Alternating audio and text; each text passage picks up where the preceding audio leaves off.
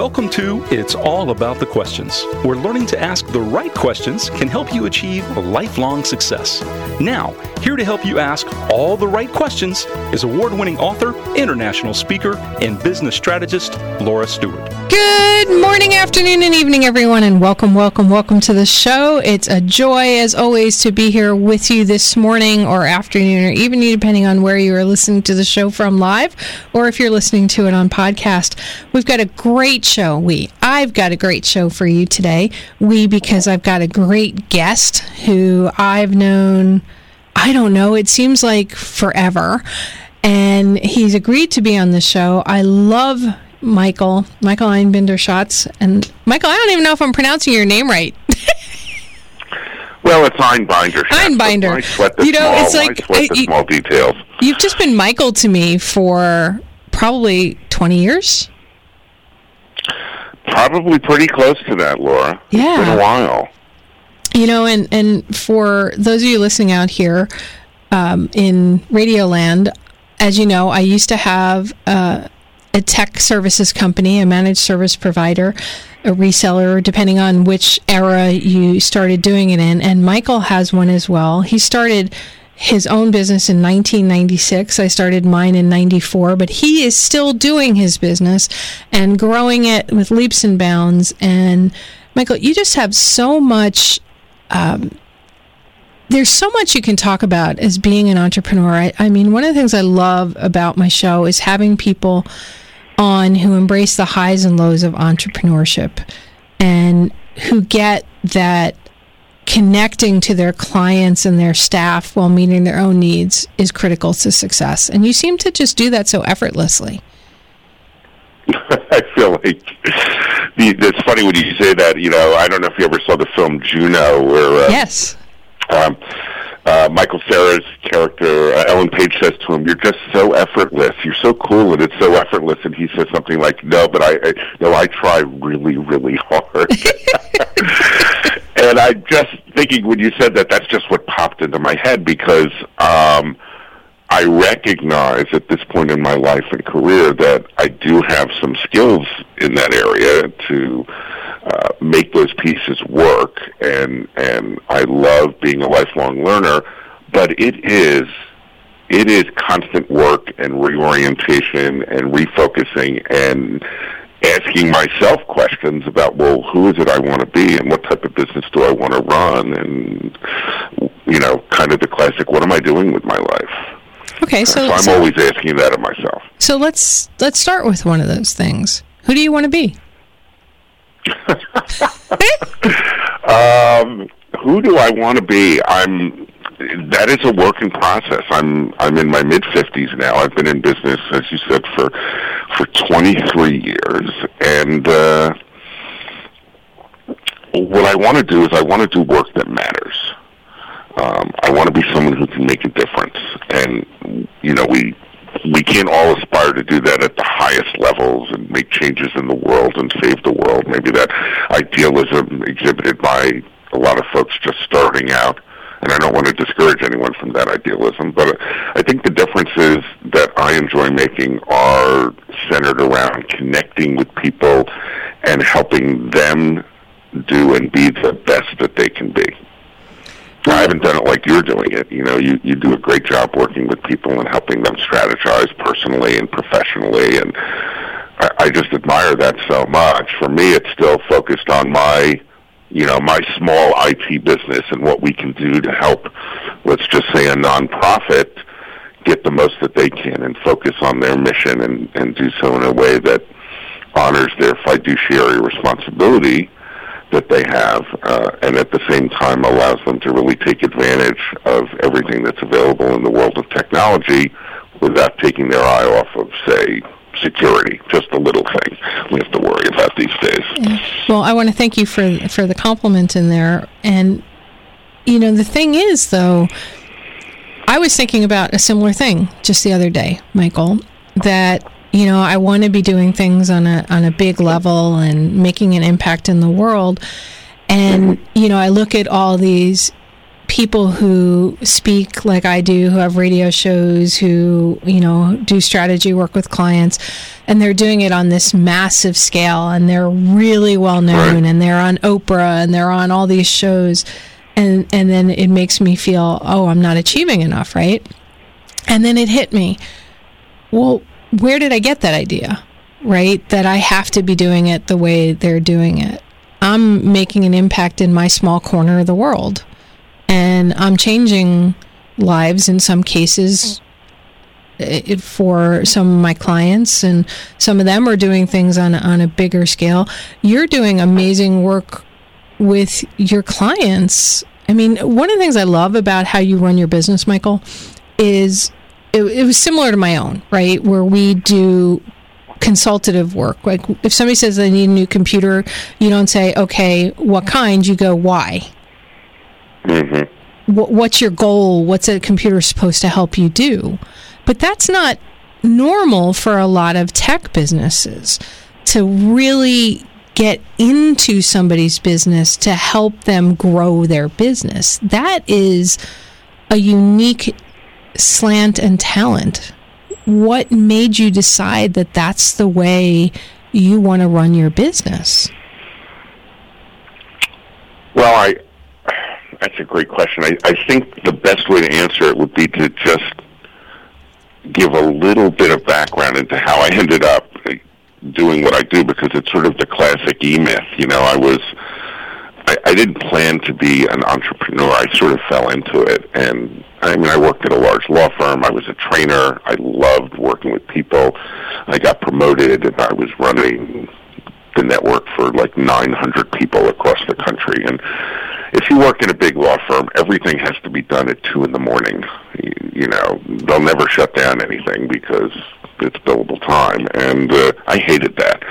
I liked working with people, and when I went out on my own, it was really well. I was just consulting. I was the classic solopreneur. Uh, one of the terms we have is, you know, a trunk slammer. I carried everything around in my trunk, and uh, went out and helped people when they had emergencies. And of course, I was steeped in the law law firm background, and so you know the phone rang and people had a problem, and you rubbed your hands together. You were happy because you were putting food on the table. Well, what I found early on, even though it was just me, was that I really, really valued the relationships that I was developing with certain clients. And what those clients had in common whether they were solopreneurs themselves or larger organizations, was that they offered me a seat at the table. They invited me to ask questions. They answered my questions. They they looked at me as a partner. They didn't look at me as a vendor. They didn't look at me as someone who was crawling around under desks, hooking things up, looking like a plumber. Unfortunately, at times, they they really took it more seriously, and I recognized and started to build out a philosophy of strategy matters and strategy is important to what we do. And companies and organizations, nonprofits that we work with now, they don't all embrace that. You never have 100% ideal clients, at least I don't think so. But the ones that are the most rewarding are the ones that really value that, that want you to ask the questions, that want you to uh, to ask so that they can take the time and answer fully. And when that happens, and we have a, a strategic business meeting with a client, I'll, I'll sit there for three hours if they want to talk. I love it, absolutely love it. It's it's it it fuels my jets. So that differentiates your business from another because now you're not just a commodity business. They can't just go, okay, they're offering this and who can I get it from cheaper? They can't just Google Amazon or whatever. You've built a relationship. Right, and you can always get it for less. And you can always get it for less. And there's, there's, uh, my dad owned a business. I mean, he was a jazz musician for many, many years. I mean, big bands, very successful, you know, Benny Goodman, Frank Sinatra and he fell into his business in the picture framing industry, which is a whole story unto itself.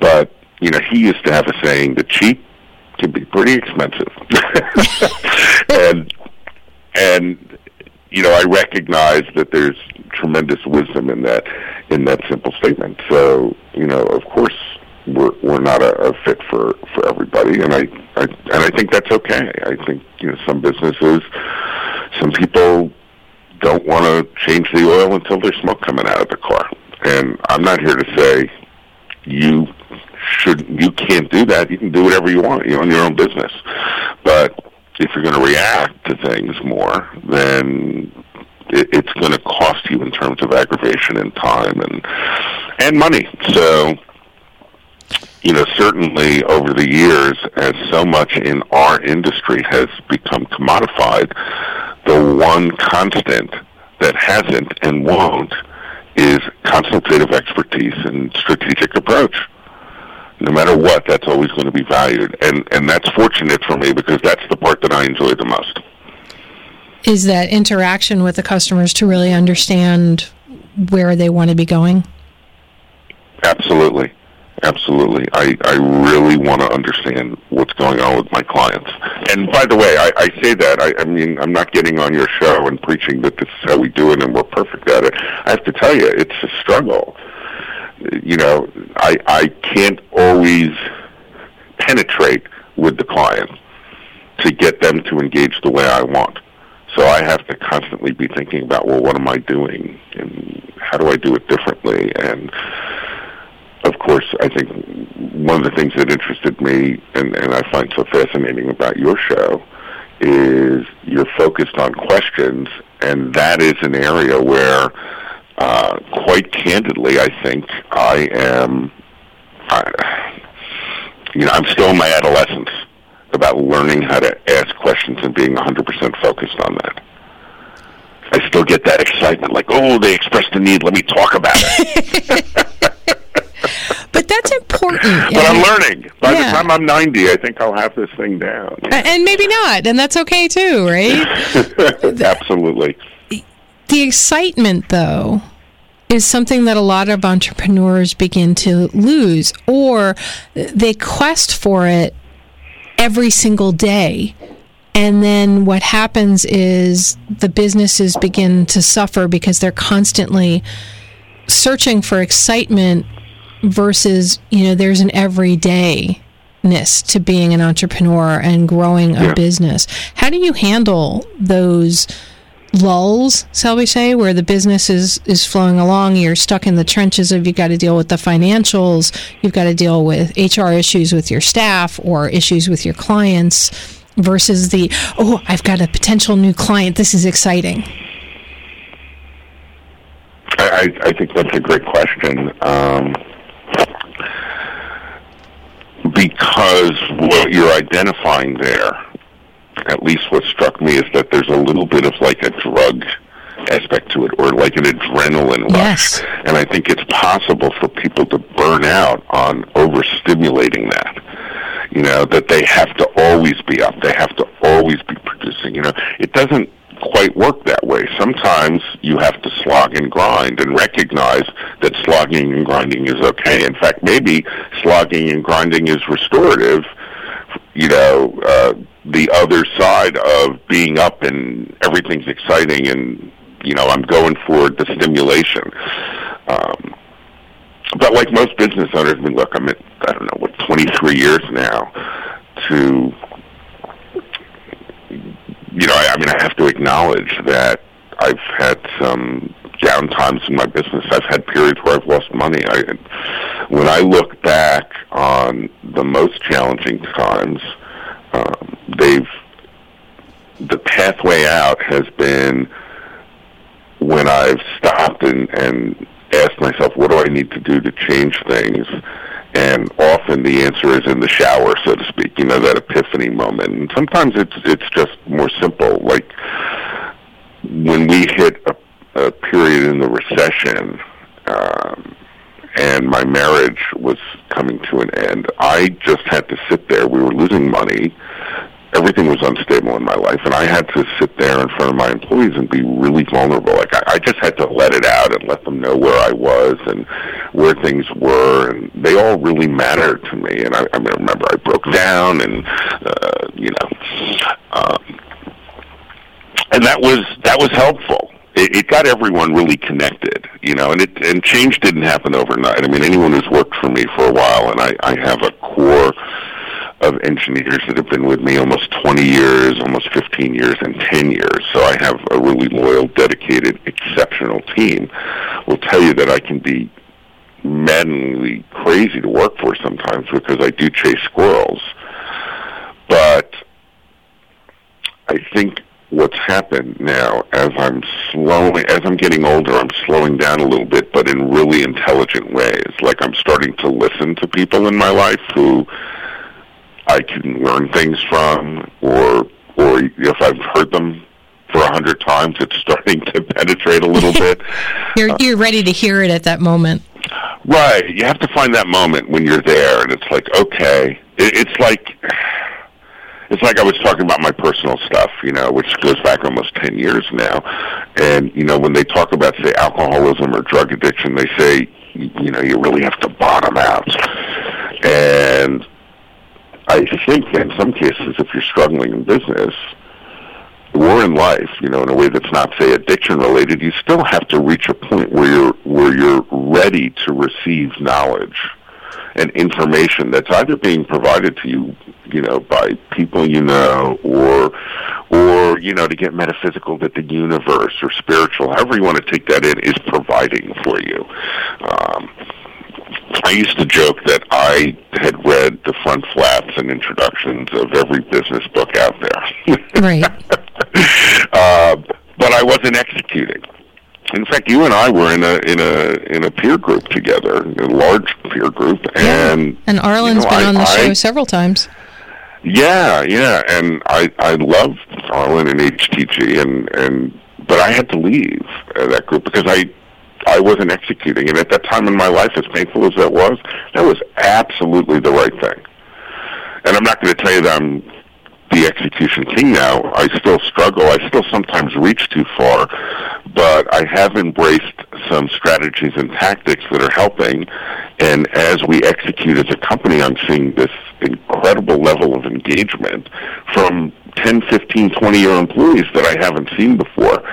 And they're helping me make it happen. And that's a wonderful, wonderful feeling. Okay, so let's talk about that whole idea of execution, and and also the idea that you had to leave the peer group because you weren't mm-hmm. executing. One of the biggest things that I see happen with entrepreneurs is at a certain point they become what I call the idea people. Versus mm-hmm. when they started their business, they had this idea, but then they also went and did the work to implement their mm-hmm. idea. And at some point, a lot of entrepreneurs go, Well, I don't have to do the work anymore. I can just come up with the idea and, and let everybody else run with it, but never really, on some level, execute themselves to make sure that their ideas are actually being done. So then the staff goes, Oh, you know, came back from a conference and he's he or she has this great idea, but if I don't do anything with it for a week, it'll just go away. How do you handle that as an entrepreneur? That you said, you know, you went from not executing. Now, I'm sure at the time, you know, well, I know at the time when that happened that it didn't feel good when you left because of that. So, how do you make sure that you stay that way? What can my listeners do to help themselves? I, I think it's a fine line. Um, if you're evolving your business, well, first of all, for me, in the technology space, there's an important recognition, which was that I never loved doing the hands-on IT work. I was good at certain aspects of it and not good at others. Um, but I recognized that it wasn't my passion. So, um, I created a business where I didn't have to do that work. And when I talk to people who are in the industry, they're amazed to hear that I fired myself as an engineer 15 years ago. It's been 15 years since I've done anything technical in my business, and I wouldn't have that any other way. Now, that I'd also be kidding you and kidding your listeners out there if I said that's all there is to it. It's technical work. Well, else know that you're talking about the visionary component. Right. And and to be a visionary in the business, you have to have a really strong operational piece or we follow a, book called Traction, uh, Entrepreneurial Operating System, written by Gino Wickman. Uh, that that role is an integrator, and I'm not the ideal integrator for my company, but in order to execute, like I love being the idea person, but I know that in order to execute on those ideas, there has to be a strong operational component. So what what we've done, and I would say the big change, and it's really only in about the past year, is that we've embraced this tool. And I, I'm not trying to sell the traction book or tool. There's a lot of great tools out there. I think the key is you, you pick a side and start playing, so to speak. Pick something and we, try. Yeah, and do it. And do it. And do it. Just and, do it. Until such point as it proves itself as not being a fit or whatnot. The thing is, everyone at Joe Becker really embraced traction. I had everyone read it. They embraced it, and we decided a year ago to to start implementing pieces of it. And it's a struggle at times, but we have seen huge improvements in in the company and how it's run and how we're executing on ideas and where we're maybe overreaching on something or we want to rethink things or where we're not being clear enough or where we're not setting the right kinds of goals or holding each other accountable or encouraging conflict. I could yammer on about this stuff. These are all things where we're seeing changes. So I think it's important and for me, if there's a key word, it's engagement. If you can move to more of a visionary role, but you remain engaged and you're willing to be accountable for the pieces that you have to do to make things happen, then you can accomplish anything. I've Does seen, that answer your question? Yeah, yeah I, I've got like 10 questions going around in my head, and none of them wants to come out of my mouth because I could go in so many different directions with what you were just saying it, where I want to kind of start out going with, bear with me as my brain is trying to gather it all together. Mm-hmm. This idea of a visionary, but still staying in. I had this picture in my brain of entrepreneurs throwing things at the wall and seeing what sticks. Have you come up with some methodology that works where you are implementing one or two ideas? Uh, how often do you try out different things? Um, that's a work in process, and the answer is yes. But I have to digress for a moment because there's a great story. Do you know Alex uh, Rogers at uh, Chartec? Yeah, yeah. From our industry, he used to talk about coming back from conferences and he his employees dreaded when he would come back from a conference because he would stop by every cubicle with, "Oh, we got to do this," and I said, "This thing, and I want you to do this," and bop, bop, bop, bop, bop, bop, bop, bop. And they said he was like a seagull, you know, flying overhead, dropping his uh, his handiwork on them all.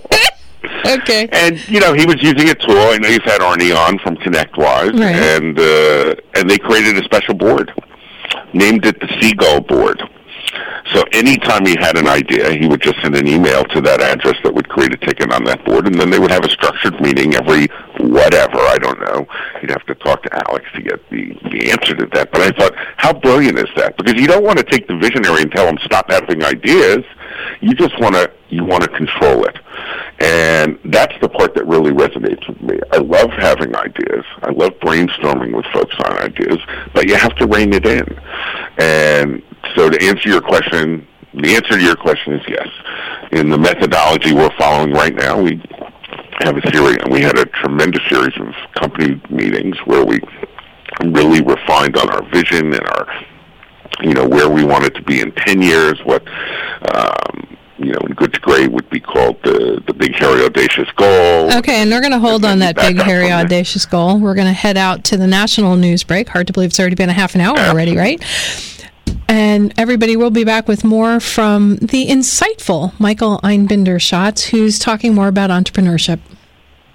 Welcome back, everyone. If you're listening live, I hope you've been driving safely, or if you're at your home listening on the iHeart app, I hope that you're just having a great day wherever you may be. If you're on podcast, wherever you are in the world, um, you know, my love of asking questions really comes out during the show, and the first half of the show, my my guest Michael Einbinder Schatz has been talking about his journey as an entrepreneur and some of the different ways that he's really been thinking about his business and his growth.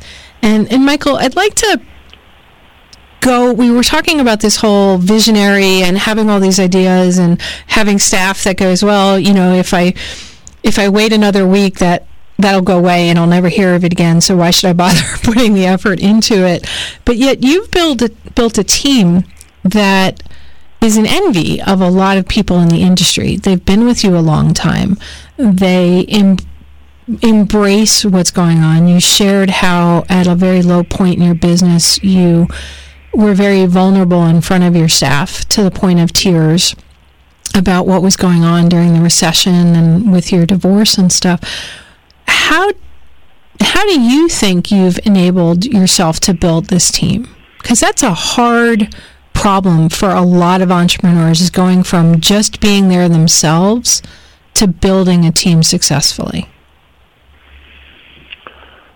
Well, I, I think for me, when I when I look at my company, the the most important thing to me is that I want to be a part of something.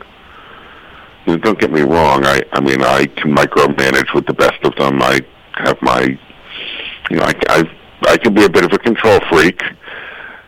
But having said that, I really love the dynamic of getting people together and working on something together. Share the load you know, light, you know, a little less risk that way. Even though they're employees, and you know, I'm the one that has to make payroll. I like fe- I like the feeling that we're in it together, and I think that that comes through. Um, and I've been very, very fortunate to have found some great people who've been with me a long time. And I ask myself this like what is it that leads to success in that area? Um, and I think there's several things. I mean, you know, you could say it's this policy or that policy, but we're a we're a family-oriented environment, and, and by that I mean everyone at Joe Becker, all of my engineers, um, they have families, and you know, Craig has been with me coming up on on 19 years in a couple of months. I mean, his son is is 19 at this point. So he joined me when he had a.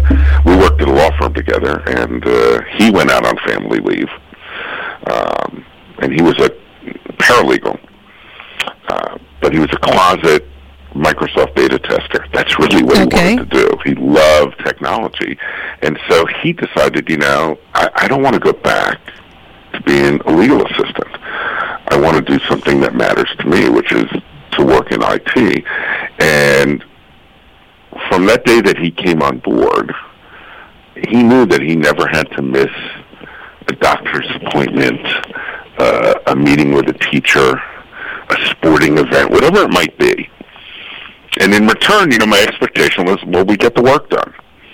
And I've, I've never had to like really spell this out. I mean, they're just loyal, dedicated people. I'll see time entries that someone's working on a problem on their own at 10 o'clock at night.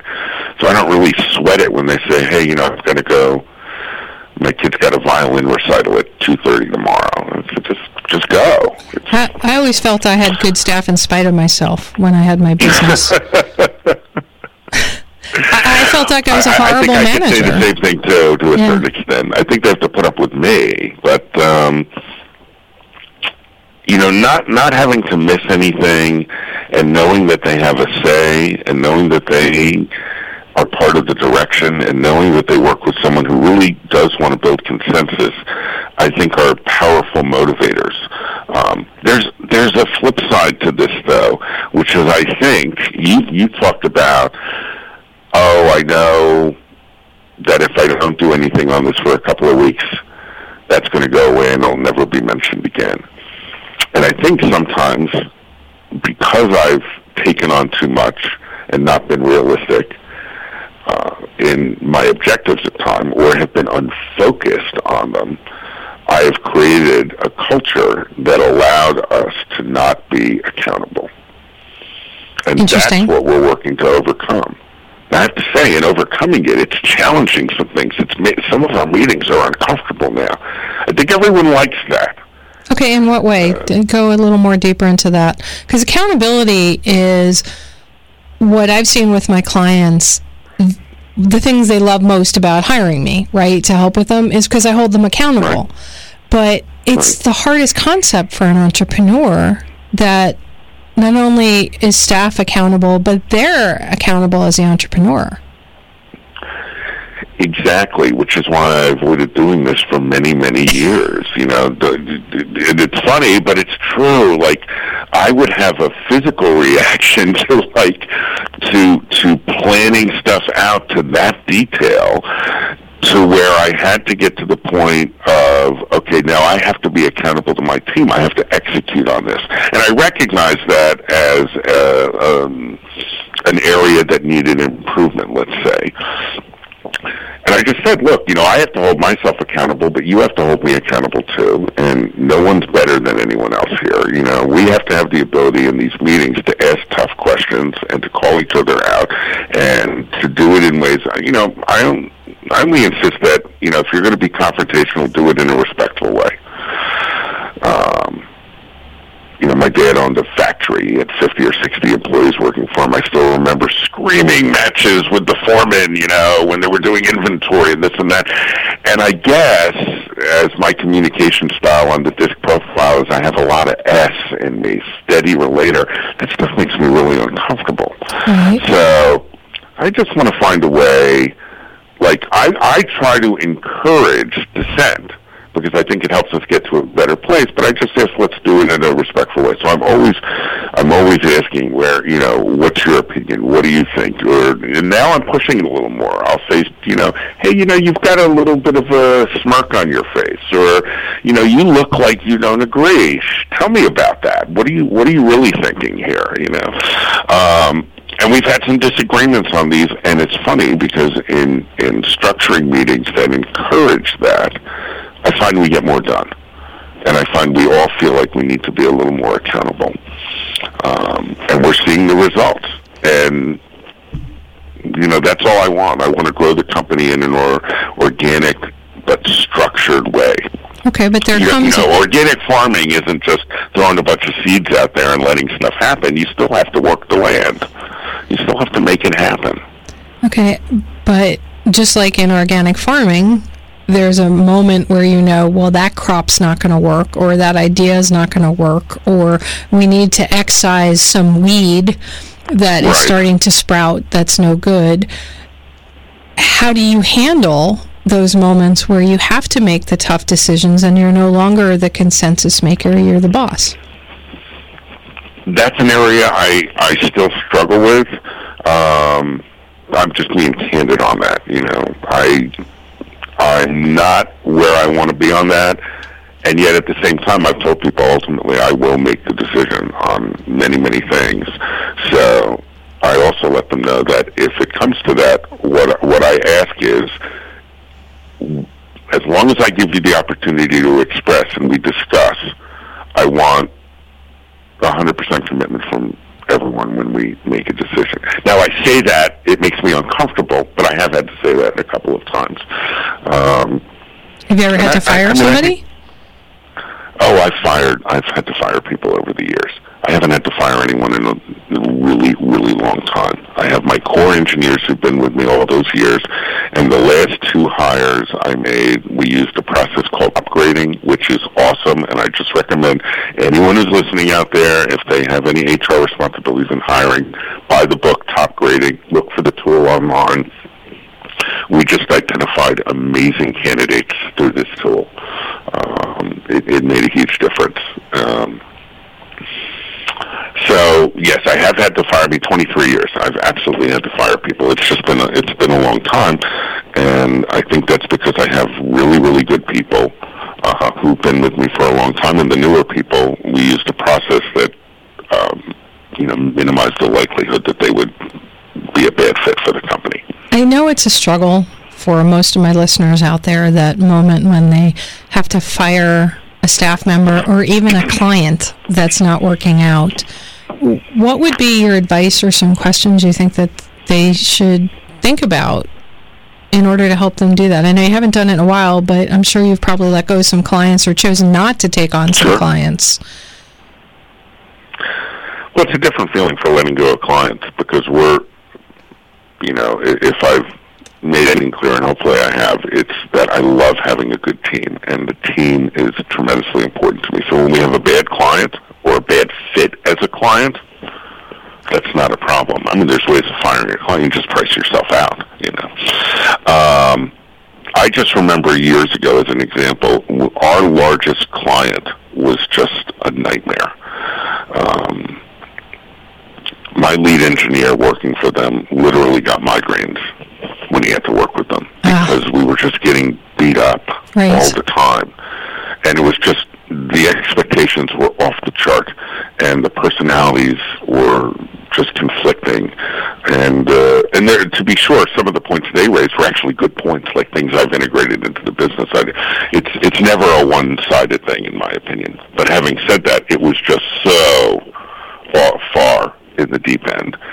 And you know, I just went and, and basically, you know, they, they said, well, you know, if we renew with you, we, we really need a better price. And I said, well, if you renew with us, you really have to pay us double.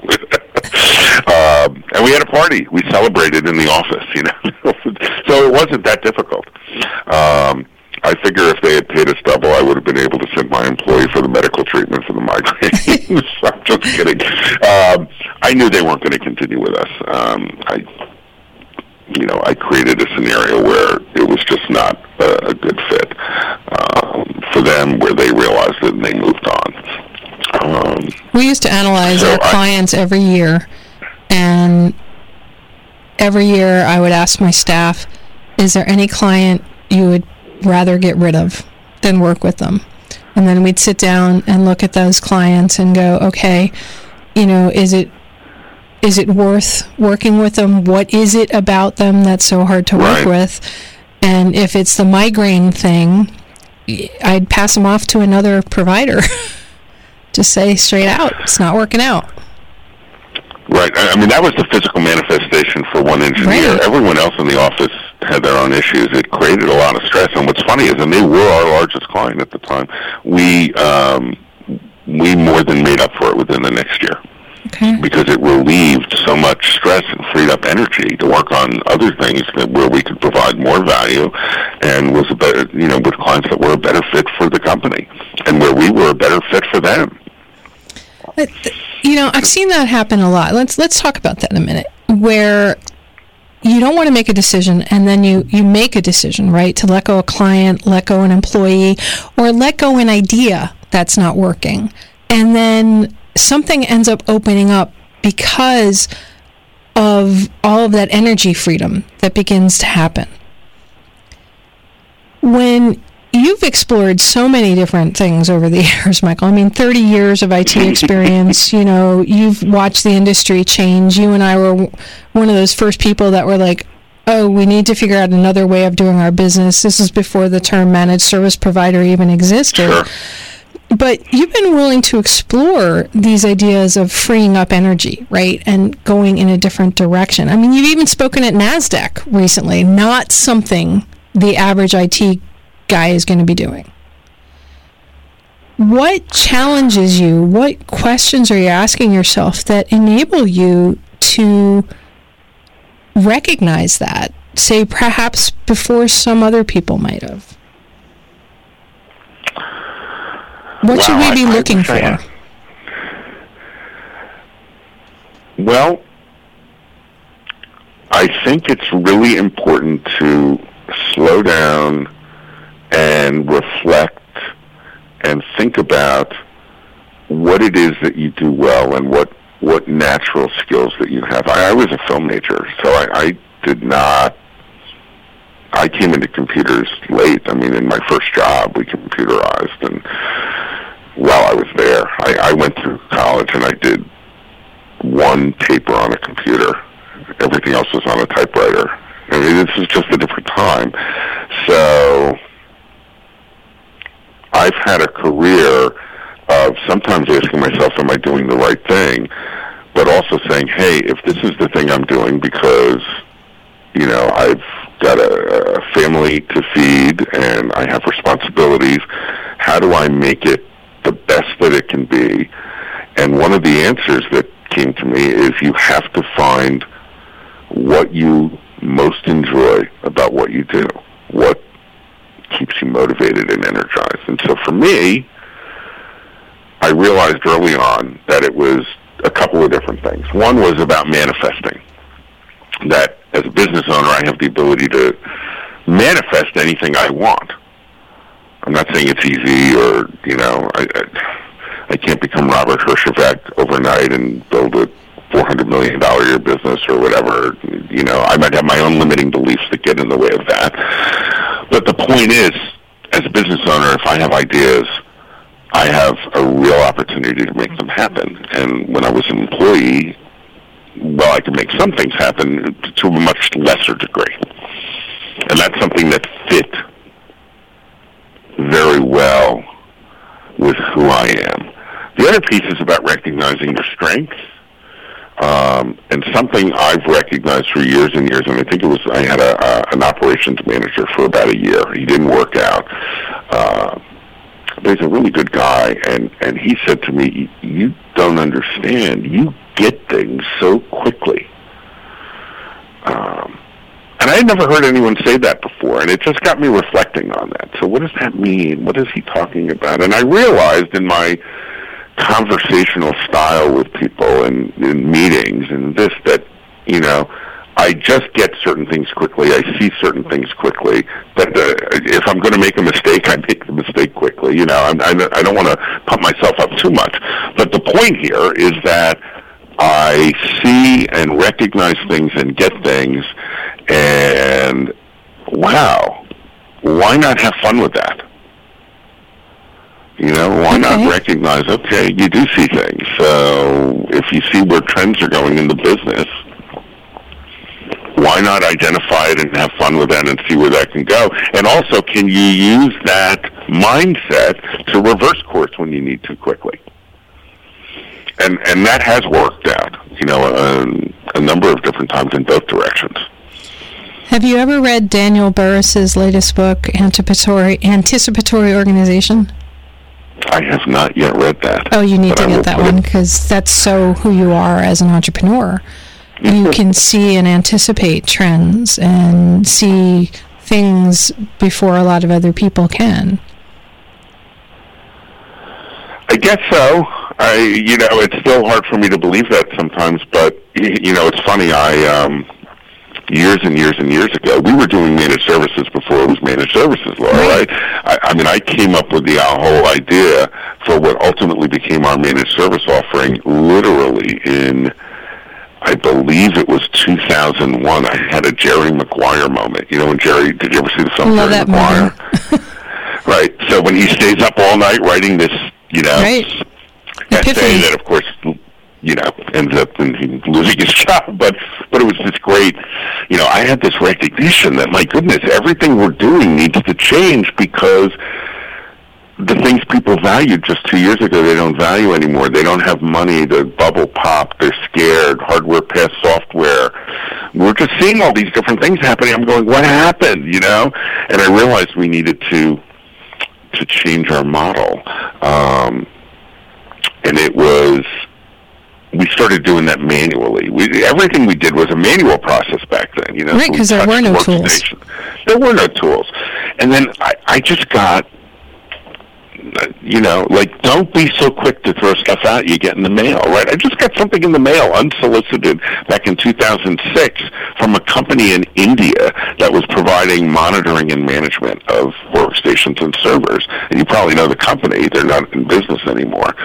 Um, and that led to us revolutionizing what we were doing. You right. know, when we uh, started working with a company called Zenith Infotech, they were bought by Continuum, and and you know that was really I, I've I've never met anyone that signed up with Zenith as early as I did. Yeah, I was one of the early I got that thing in the mail, and I was like, "That's it. That's the thing. We need to research that."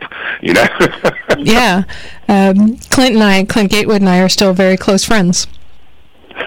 That's right. I saw Clint. Uh, well, I actually saw Clint at a show uh, about three months ago. Great Yeah. guy. There you go. Yeah. All right. We're, we're starting to get towards the end of the show, and I want to make sure that we share how people can reach out to you if they have questions, because I know you are really all about relationships and conversation, and you love to be able to help and, and talk to people. So, how can people reach out to you, Michael? And find out about your company as well. Well, I, we have a website, obviously www.jobecca, which is the first two letters of my son's name, Joshua J-O, and the last five of my daughter's name, Rebecca, B-E-C-C-A. Put it all together, J-O-B-E-C-C-A dot com. And, you know, we have a million ways to contact us on there. Of course, there's email, but you know what? If there's anyone listening out there and anything resonates with them and they just want to have a conversation about any of this stuff, I, I love chatting. So call me. You know, my number's uh, 215-891-9503. Glad to have a conversation. Um, if the timing doesn't work out, we'll schedule something. You know, and again, that's for anyone that I can help. I mean, frankly, it's not all about business in this case. Uh, I love chatting with fellow entrepreneurs and uh, you know giving any kind of help or guidance that I can. It just motivates me. Which is why I was able to get you on my show. Because we haven't talked about the geek stuff. We haven't talked about you're doing a documentary, right? You're going to be part of a documentary on cybersecurity coming up. Yeah, yeah. I'm going to be flying out to California in about a month and a half. Uh, I was interviewed for this film, Cybercrime. So it's a bunch of us in the IT space talking about cybersecurity and the risks because folks just, I mean, it's just, it's just amazing how prevalent it is and how unprepared many people are at the intellectual level, which is to say, folks that are in the industry have a lot of great tools out there, and you can put those tools on, but people are still the biggest risk. And people don't want to slow down and take the time and think about the stuff and go, you know, is the risk real? What do I have to do to protect myself? So The city of Albany just got hit with a massive ransomware attack, and then somewhere in the Norway area, one of the largest companies, sort of in the world, their entire uh, what was it, fifty thousand employees were affected by a ransomware attack or something like that. there's huge breaches every week. Yeah, and and really when you when you dig beneath the the vast majority the entry point is still human error. Yeah, I mean some sometimes there's a software flaw and you know there's a risk that gets exposed and the hackers you know find their way in. But a lot of times it's good old fashioned social engineering or you know phishing spear phishing campaigns. People click on things. I mean i've had clients who people in a finan- in an area of financial responsibility who still don't take a training multiple trainings we provide they're not mandated at the company level. They don't take them and then they go oh yeah i clicked on that fake paypal thing you sent me because we send out fake phishing campaigns and you know, I, I don't, when I hear that stuff, I, I don't know what to do because I, I say like, well, it's not a policy. The company's not mandating it.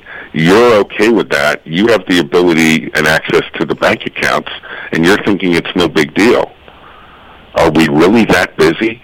Because that was the excuse in that case, a conversation we had with someone. Oh, but we're so busy. I'm going, you're, you're so busy? you can't take an hour to to you know over a week let's say you can't spend an hour to, To- educate yourself and and you can't slow down and take a minute and say that email i'm not sure about it let me pick up the phone and call somebody that i know from that company and find out if they really sent it yeah. Don't email them back. separate By the way, everybody, pick up the phone and call the person. All right, we're Yeah, we're at the the end of the show. call Michael, I want to thank you so so much for being with me Oh, today. thank you It, it was a joy. my pleasure It was total joy to have you on the show. Everybody remember the right questions can change your life. So what are you asking today? You know, you're an entrepreneur. Have a blast. Bye. With Laura at it'sallaboutthequestions.com and download a free workbook that will help you ask better questions starting today.